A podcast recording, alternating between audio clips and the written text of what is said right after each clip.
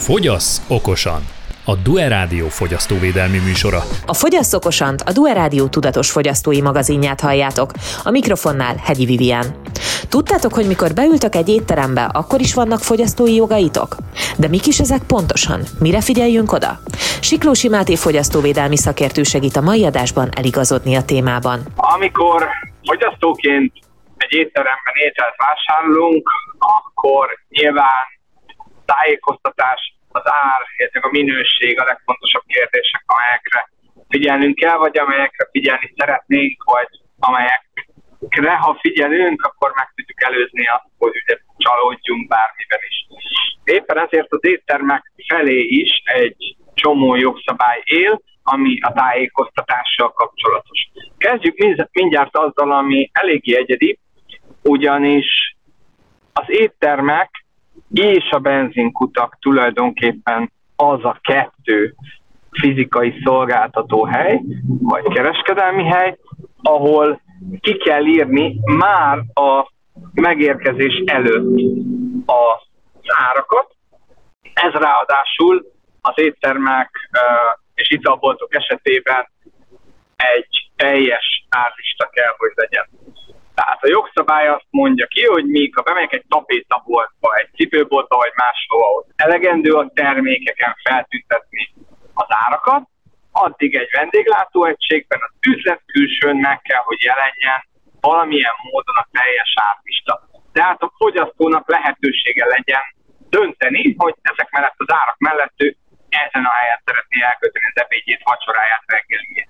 Ugye ez a különbségtétel, ha belegondolunk, indokolt, mert más a jellege. Tehát ugye egy étteremben jellemzően leülök egy asztalhoz, ahonnan, ahonnan a magas árak realizálása után egy kicsit kényelmetlen felpattanni, és azt mondani, hogy na köszi, én ebből nem kérek. Míg egy cipőboltban ugye megnézzünk két árcímkét, kimegyünk, abban semmi különös nincs nyilván. Az érdeklődő vásárlók jelentős része vásárlás nélkül megy ki, vagy hagyja el a boltot. Tehát mivel ott leülünk, és ezzel már egy döntést hozunk, ezért szükséges ezeket az árakat már kívül megjeleníteni. Van, aki felügyeli ezeket a problémákat? Mik azok a helyzetek, amik még problémásak lehetnek? A fogyasztóvédelmi hatóság ezeket folyamatosan vizsgálta és vizsgálja, és van pár olyan tapasztalat, amelyet látunk. Az egyik az az, hogy nem tartja elfogadhatónak a hatóság, hogyha egy étterem, vagy egy kocsma, vagy egy teázó külsején csak az árak egy része található meg. Tehát mondjuk kiteszi a levesek és a desszertek árait egy étterem. Ez kevés. Egyértelműen az a hatósági állásfoglalás, hogy itt a teljes kínálatot meg kell jeleníteni. A másik, ami itt hiba lehet, hogy nem jelenít meg fontos adatokat. Ugye Magyarországon hosszú évek után, az elmúlt években ismét jogszerű például a borra való felszámítása, ugye szervizdíjnak hívjuk többnyire, amennyiben az árfeltüntetésen nem szerepel kívül a szervizdíj, akkor nem jogosult a vendéglátó egység annak a felszámítására bent a boltban. Tehát ugye megint csak az előzetes döntésünkhöz kötődik, mi ide bemegyünk, nincs szervizdíj, és ilyen és ilyen árat támolunk, de ugye, hogy a szervizdíjről csak beszerzünk tudomást, vannak, vannak az árfeltüntetéseken túl ugye minőségi elvárása is a fogyasztóknak.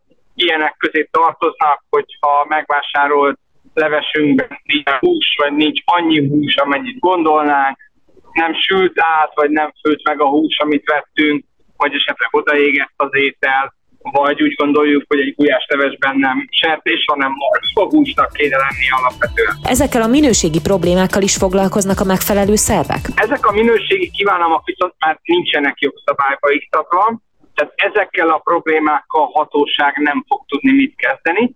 Ugyanakkor minden fogyasztónak joga, hogy az üzlettel kapcsolatos panaszait, minőségkifogásait, azokat jelezze, ezeket vásárlók könyvébe, vagy bármilyen más formában panaszként elmondja az üzletnek, akik kötelesek arra, hogy erre a panaszra 30 napon belül választatjanak írásban, abban az esetben ugye, hogyha helyben nem tudták rendezni a panaszt.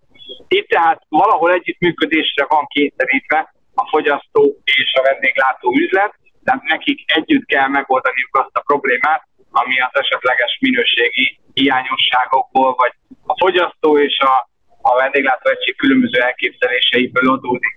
Tehát összefoglalva azt tudom mondani, hogy bár sokan hiszik, hogy a gulyáslevesre vonatkozik valami olyan előírás, hogy ebben ennyi százalék krumpli, ennyi százalék marhahús, ennyi százalék piros paprika kell, hogy legyen, és a többi, és a többi, de nincsenek ilyen előírások.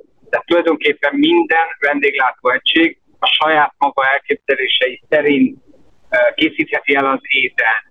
Nyilvánvalóan, amennyiben megtévesztésre adhat okot az elnevezése, tehát mondjuk egy gulyáslevest készít valaki, és abban semmilyen hús nincsen, holott az általános elképzelések szerint ugye a gulyásleves azért alapvetően egy hústartalmú étel, abban az esetben fennállhat a fogyasztó megtévesztése, tehát egy fogyasztó akár fordulhat hatósághoz azzal az érrendszerrel, hogy őt a gulyásleves főzését reklámozó, gulyásleves kínálatát reklámozó cég megtévesztette azzal, hogy gulyáslevest ad holott ez nem is az. Gyakori kérdéskör az ételek mérete is. Itt mire figyeljünk oda? Ugyanilyen megtévesztések lehetségesek méretbeli kérdésekben is.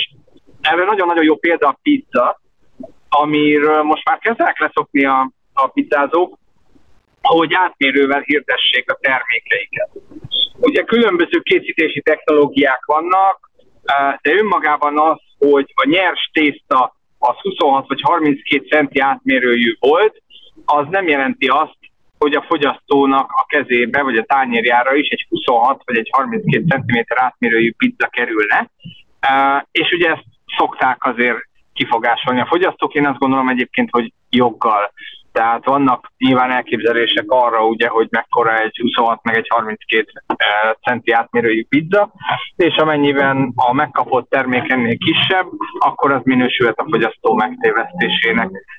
Ugyanígy a, a fontos az egységek feltüntetése. Korábban nagyon sok fogyasztói reklamáció volt megtévesztéssel összefüggésben, vagy megtévesztésre hivatkozva. A, például a sör esetében a korsó és a pohár mértékekkel. Mivel ennek sincsen jogszabályban meghatározott fogalma, tehát hogy a korsó az 5 decis vagy 4 decis, és a pohár az 2, 2 és fél vagy 3 decis, de ez nem jogszabályban, csupán a köztudatban vagy a szokásokban meghonosodott történet. A vendéglátósoknak célszerű, vagy azt kell mondjam, hogy érdeke, vagy, vagy a korrekt lejáró vendéglátós kifejezte feltüntetés figyel arra, hogy a különböző korsó, pohár és egyéb mértékek űrmértékét feltüntesse. Tehát az hibázik, hogy a sörön egy kicsit túlemelkedjünk, aki kiírja, hogy limonádé, mert nem teljesen mindegy, hogy az a limonádi az ugye 3, 4 vagy 5 is, és a fogyasztó az árát is nyilván valamilyen szintű elképzeléshez e, igazítja. Tehát egy vendéglátóegység megtéveszteti a fogyasztót azzal is, ha csupán a korsó vagy a limonádi, tehát csak a termék e, e, nevét mondja be, vagy a termékhez rendelt elképzelt űrmértéket, ugye korsó, pohár, csésze, stb., és nem részletezi azt, hogy ez a mennyiség ez pontosan űrmértékben mit akar. Ez volt a márciusi Fogyasztókosan műsorunk. Reméljük sok hasznos információt tudtatok meg. A műsorban Siklósi Máté fogyasztóvédelmi szakértő volt a segítségünkre. Találkozunk a jövő hónapban is. Sziasztok! Fogyasz okosan!